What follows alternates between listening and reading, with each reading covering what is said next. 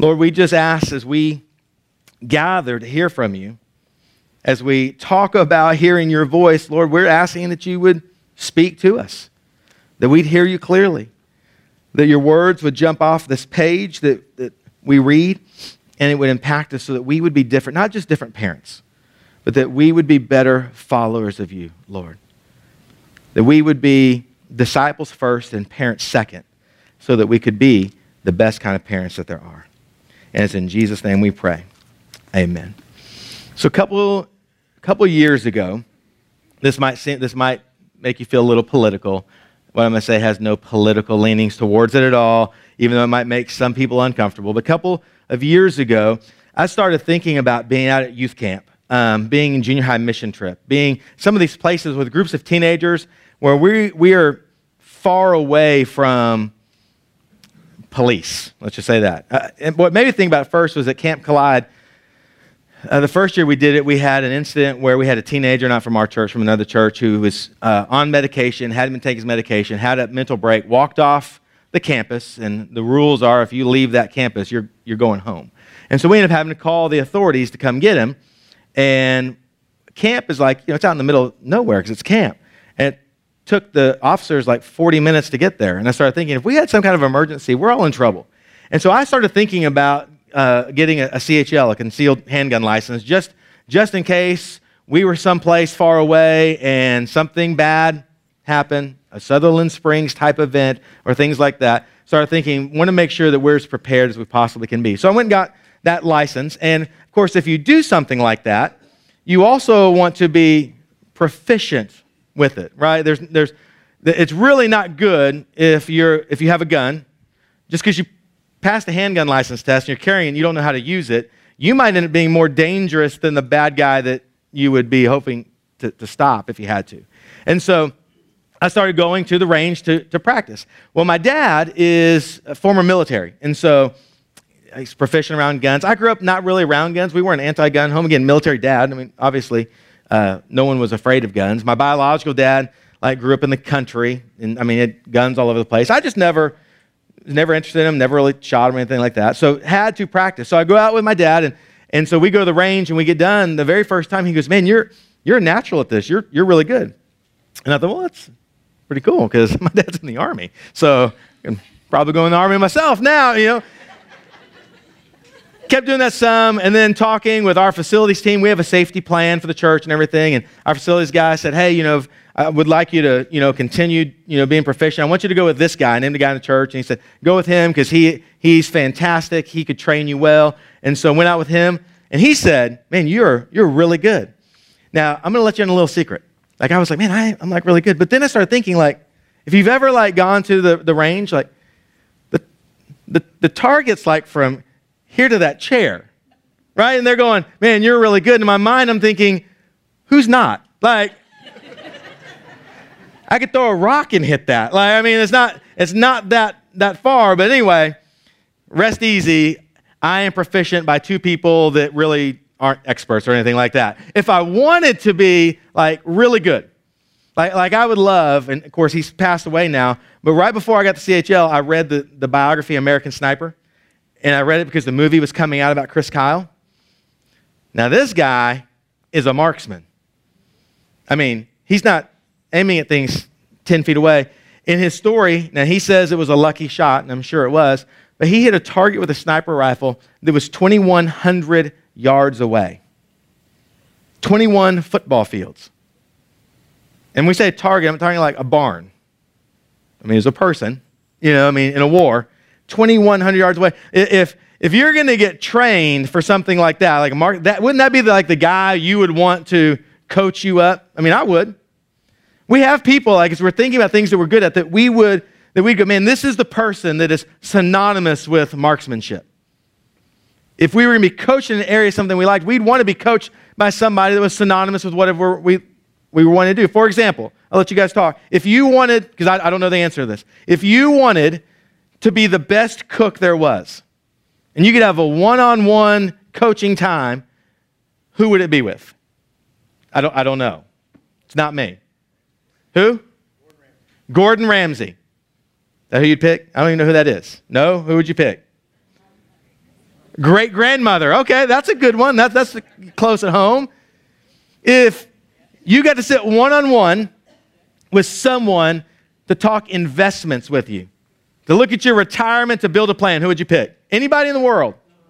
Donald Trump. Who? Doug Noble. Ladies and gentlemen, in the back. Somebody said Warren Buffett. Okay, yeah. What? He's a hack. Who needs Warren Buffett? We got Doug in the room. If you could sit with anybody for marriage advice, who would it be? Doug Noble. Ladies and gentlemen, all of your needs. He's not going to come back. You have anybody that you go, man, a, a teacher, a teacher or author that's talked about marriage, written marriage you've seen? You think of anybody? And we need to do some marriage stuff during the summers around here. Do what? Gary Thomas?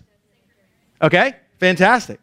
You, would want somebody like that, right? So, years ago, uh, not this church, former church I was at, we did this thing called faith training, and it was an evangelism training. It was big, kind of over like Baptist churches all over the place, and it was called faith because the F, the A, the I, the T, and the H all stood for a part of the evangelistic strategy you talked about. but to be a faith church, to be a church that could use that, you had to be officially trained in it. You couldn't do, well, I guess you can't say you couldn't. You weren't supposed to do what we did in the youth ministry, which is just get the book, read it, and then teach kids how to do it. You were supposed to bring in somebody who had been like a certified trainer and they'd been trained by somebody who was a certified trainer so they could really teach you how to spell the word faith because most people can't spell that five letter word all alone, apparently. But as a church, we'd already been doing the youth ministry. The church said, hey, we're going to do it as well, so we're going to get all the entire staff trained. So you can bring in trainers from all over the place. You know, there's regional trainers. There's probably one in every city at the time, big city around. But not us. When I sat down for the official faith training, we had flown in the two guys that had written the book. The two, I mean, like, I got my, my book, and their names are at the bottom, and here are the guys. They're the guys that started it all. So we were pretty well trained, right? I mean, that makes sense. If you had to choose between the guys who wrote it or the guys who were five training generations down, you're going to take the guy who wrote it. There's this higher level of confidence because when you think of faith training, they're synonymous with it. Let me give you the, poster child of it. Give you one more example, just kind of how this matters. My dad, um, about three or four years ago, was diagnosed with ALS. And so we've been on that journey as a family uh, since that diagnosis. And uh, he just went this week to another one of his quarterly doctor's appointments down in Houston. Doctor said that He's doing great and kind of same level, which is what you want. What confidence we have is the doctor that he goes and sees for his uh, like quarterly checkups and the guy that's really in uh, the mix of battling this disease for him is one of, if not the leading researchers and doctors that deals with multiple sclerosis, which is very similar to ALS.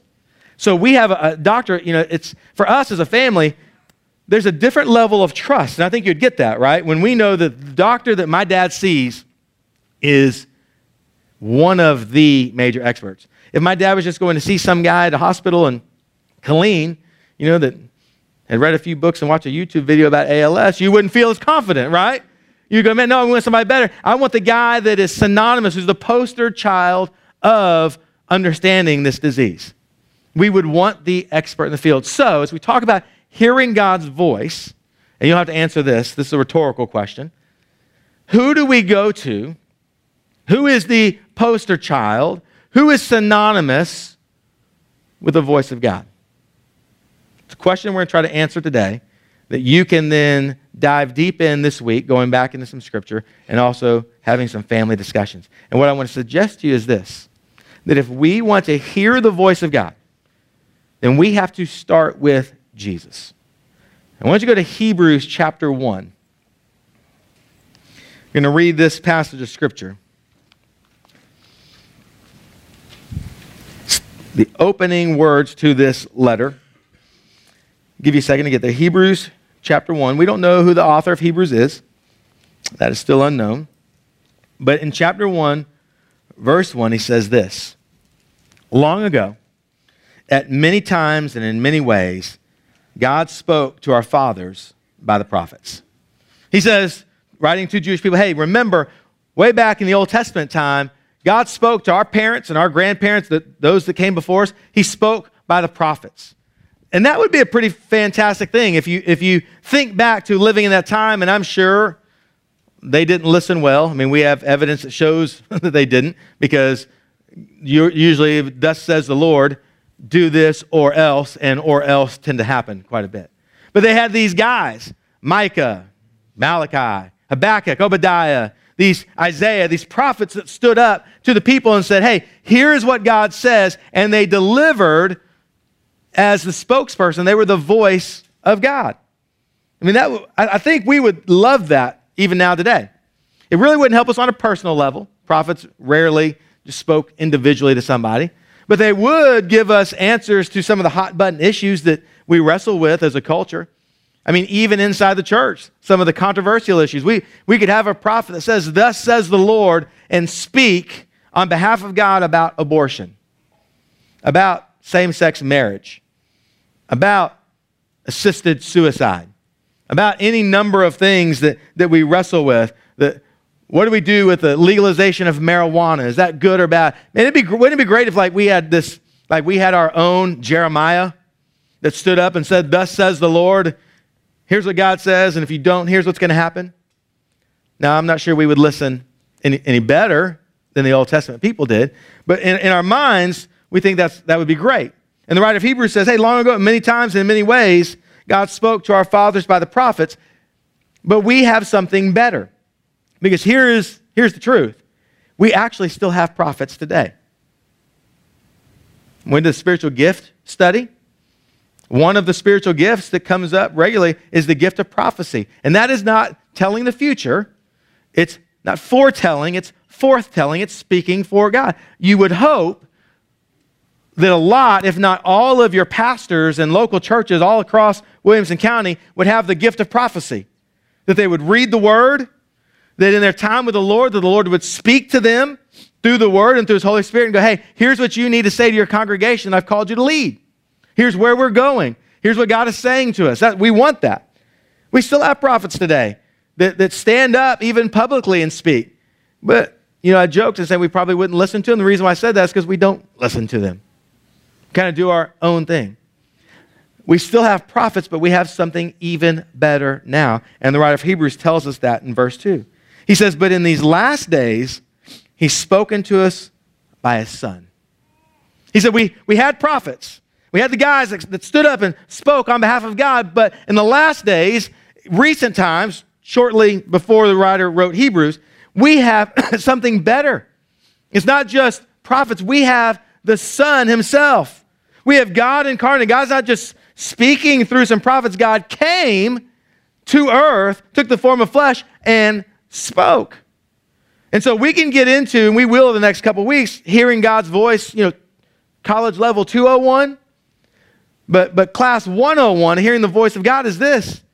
If you think God is saying something to you that contradicts something that Jesus said or did, that's not God. Because foundationally, the very beginning, 101, what we start with, if we want to hear the voice of God, is Jesus Christ, what he said and what he did, because he is God. So there are some things out there. This is going to sound silly when I say it, there's some things out there that we don't, re- we don't really need to pray about. I mean, you should. But let me, I, I use pornography as an example all the time because I, I know the numbers, I know the statistics. Like if you're wrestling with pornography or, or, or you're thinking about, hey, should I or shouldn't I? What do I do about it? You, you can save your time. I'm not suggesting you don't talk to God about something you're wrestling with, struggling with, temptation. You should. But if you go, Lord, I want to hear your voice, should I continue down this road, pornography? God, you're not going to hear you're not going to hear something different than what Jesus already said when Jesus said if you look at a woman lustfully it's as if you committed adultery with her already. So you're not going to get a different word from God than what he's already spoken. So I say you don't have, there's some things we don't have to pray about. You, you don't have to waste your time looking for direction in that in prayer. You can pray about it so that God walks with you through the journey, but he's already told you. Lord, what do I do? This person has wronged me so bad. Lord, I have scars all over my heart, my soul, because of what happened to me when I was a kid, the way this person's treated me at work, a spouse that, that didn't love me like I expected them to, whatever it is. God, how, what do I do? Can I walk away? Can I hate? Can I get vengeance? Lord's not going to speak to you any different than he would if you were standing there when he was hanging on the cross and all the people who had whipped him and beaten him, drove nails through his wrists and through his legs, and shoved a crown of thorns on his head. He's not going to tell you any different. Those are all people that wronged him than when he, before he died, said to the Father, Forgive them, for they know not what they do. He's already spoken. So there's a lot of things that we go, God, I want to hear your voice, and God's going, I've already spoken. It's in the red letters in that Bible that you've got. That, the, go, go read that because I've already spoken into your situation. The problem is we spend a lot of time asking questions that have already been answered. And so we have to, we have to this, this week come to this understanding that we have got to know, if we want to hear the voice of God, if we really want to hear God's voice and speaking to us, we have to know what's already been said. And it's already here, it's already been given to us. Have you ever heard the term white fonting in the business world? I hadn't. I've read about it this week. Pretty interesting. So when, when people are turning in resumes to these large companies, companies that get, you know, the hundreds to the thousands, maybe ten thousands of resumes all the time, they've said, listen, we don't have, we're not paying somebody to go through a thousand resumes. They all start to look the same. They've developed computer algorithms that look for certain words inside the resumes and kick out the top of what they're looking for. So your resume is going to get rejected unless it has certain words in there. So what people did to beat the system when they realized it is they started doing what's called white fonting. They'd have their resume, but in order to get their resume have some attention, in the blank spots around the resume, the bottom margins, they typed words that were words that the computer algorithm would look for, and they did it in a white font. So when the resume gets kicked out by the computer is one you should look at, you don't see all the words that the computer might be looking for. It looks like a regular resume, but they white fonted it to trick the computer so they would get to the top. That's genius. like, like who thought of that? Hire that guy, right? That's the outside the box thinker you want for your company. Now, here's the deal when we talk about synonymous with the Word of God, we've got Jesus' resume, and he doesn't need to white font anything. Read these next couple of verses with me to see who Jesus is. Here's his resume. I'm going to go back so we can read it in context with verse 1. Long ago, at many times, in many ways, God spoke to our fathers by the prophets, but in these last days, he has spoken to us by his Son. Here we go whom he appointed the heir of all things. Let that sink in for a minute. Not the heir of a mansion or an heir of some land, not even an heir to the earth. He appointed him the heir of all things, through whom all, he also he created the world. He is the radiance of the glory of God and the exact imprint of his nature. And he upholds the universe by the word of his power. After making purification for sins, he sat down at the right hand of the majesty on high, having become as much superior to angels as the name he has inherited is more excellent than theirs. Hello. You see the resume of who we're talking about? Jesus, who was the creative create, creation agent Jesus was who created the universe. He is who holds the universe by the power of his word. And, and, there's a lot of great things, but I love in verse 3, he is the exact imprint of his nature. When you look at Jesus Christ, you are looking at God. When you read what Jesus said, you're reading what God said. When you see what Jesus did, you're seeing what God does. And so we go, hey, I want to hear God. God, I want to hear your voice. We need to start with, and, and we'll talk about other ways to hear, but we start with who is Jesus and what has God already said? Because a multitude of our questions are already answered of what we do and how we live and where we go and how we speak because he is the exact imprint of the nature of God himself. And we don't just have to take the writer of Hebrews' word for it. Go to John chapter 12. We'll look and see what Jesus said. John chapter 12, verse 44. And Jesus cried out and said, Whoever believes in me believes not in me, but in him who sent me. And whoever sees me sees him who sent me. I've come into the world as light, so that whoever believes in me may not remain in darkness. If anyone hears my words and does not keep them, I do not judge him, for I did not come to judge the world, but to save the world. The one who rejects me, I lost my page, and does not receive my words has a judge. The word that I've spoken will judge on that last day. For I have not spoken on my own authority, but the Father who sent me has himself given me a commandment what to say and what to speak. And I know that his commandment is eternal life. What I say, therefore, I say as the Father has told me. When Jesus spoke, it was the voice of God. So, what do we do? If we go back, I'll just give you this. The very first thing, and the only thing, the only application I'm going to give you, is we need to read the Gospels. We need to be familiar with Matthew, Mark, Luke, and John's account of Jesus. It's, it's where they recorded what he said. Now, we don't have everything that Jesus said, obviously. And Jesus didn't speak directly about some of the things that, that we might wrestle with today. But we have everything we need from Jesus recorded in those four Gospels. And so that's, that's where we start. We go back to, and we, we put these devotionals out back. These, I got the February ones, the 1st and 2nd Corinthians. I love those. There's all kinds of great devotionals. My wife, I know one of her mentees, they use one that's on YouVersion and they can do the devotional together, and then it pops up questions for them to talk about. That's a fantastic thing, too. What I love about the ones that we put out for students, or for parents, is it goes through books of the Bible, like I said, 1st and 2nd Corinthians through the month of February. You kind of read both of those letters and gives you devotional stuff to make the Bible make sense. I love that. So I put them out there. But if we're struggling with hearing the voice of God, we may need either take a pause on that or add to it getting into the Gospels and, and, and reading what Jesus said so that we, we're familiar with what he said. Because that is the voice of God. I don't know if you're, I try not to tell very many like sports stories. I've already told a gun story. Sports stories, the girls, ladies are like, oh. Let me tell you about Jerry Rice. Yeah. The greatest wide receiver ever to play football.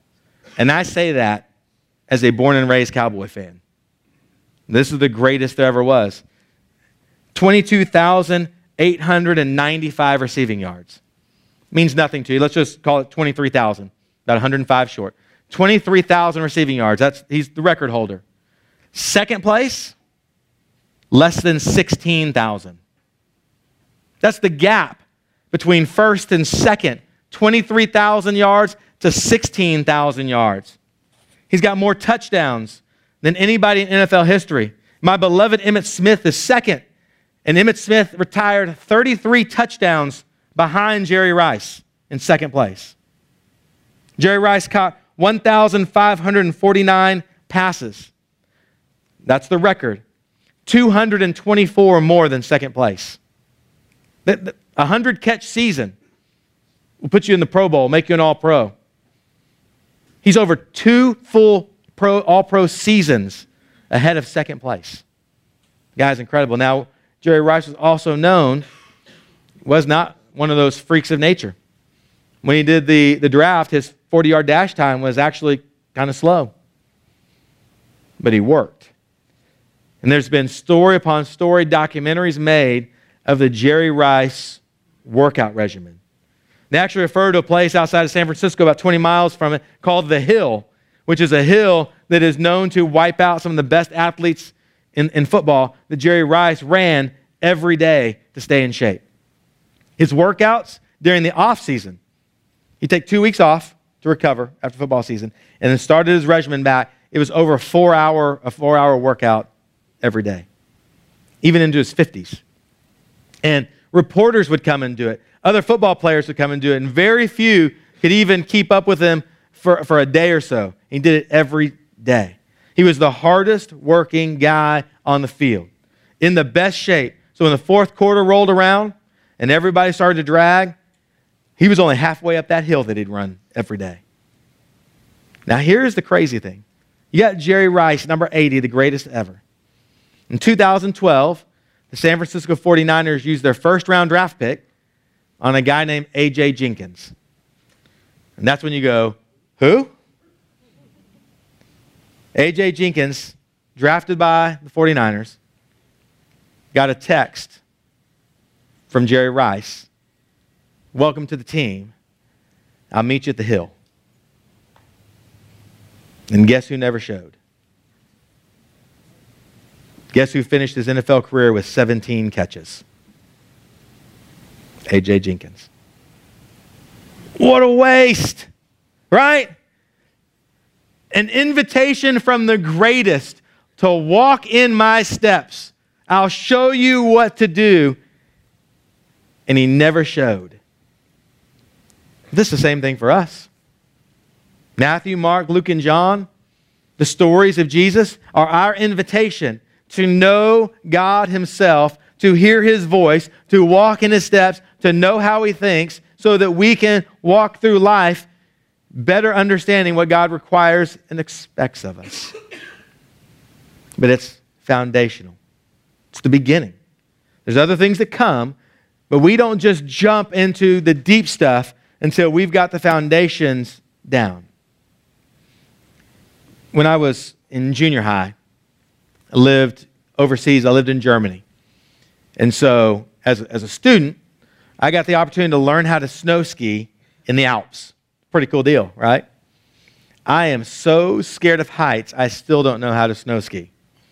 Because I got on top of the bunny slope and it looked like it was straight down, like from the top. And my, my brain saw that and was like, uh uh-uh. uh no way. So I literally, as an 11 or 12 year old, popped the skis off and put a butt cheek in each ski so that the little prongs would come up and went down as best as I could. And did get them by and never went up again.